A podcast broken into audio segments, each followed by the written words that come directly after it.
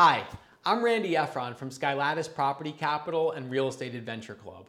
I'm a former CPA and I spent over a decade in New York City investing capital on behalf of the real estate private equity and Wall Street lending firms that I worked for. Now, I leverage that experience in those relationships to help you raise capital for your real estate deals. In today's episode, I am going to discuss construction loans.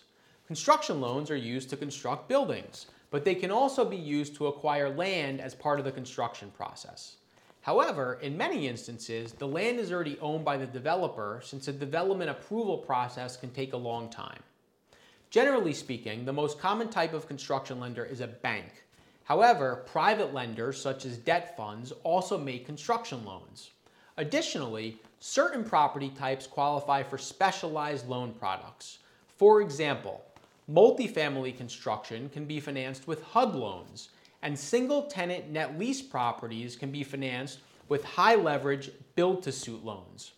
In this episode, I am going to discuss construction loans in general terms rather than focus on a particular property type. Let's discuss loan proceeds.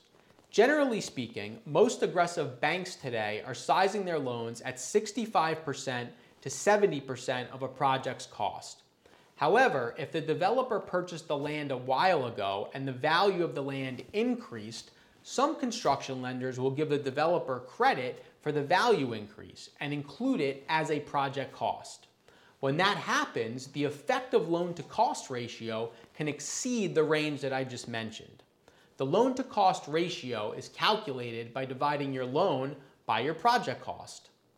Private lenders, such as debt funds, are usually more aggressive and can push the loan to cost ratios into the 75 to 85% range. However, the cost of private capital is much more expensive than a loan from a bank. For example, a loan may have an interest rate in the fours if you get it from a bank, while a loan may have an interest rate in the sevens if you get it from a debt fund. Now, let's talk about how loan proceeds are dispersed.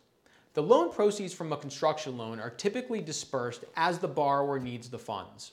As construction progresses, the borrower submits draw requests to the bank, the bank reviews those draw requests, and then disperses the funds.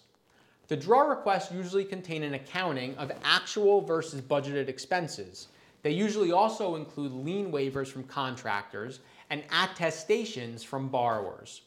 Now, since I don't want these episodes to get too long, I'm going to stop here and continue talking about construction loans in my next episode. Please click subscribe, like, or follow if you would like to stay informed about new episodes, or send me an email at randy.efron at skylattice.com if you need help raising capital or would just like to leverage your time better without incurring any overhead. Thank you and have a great day.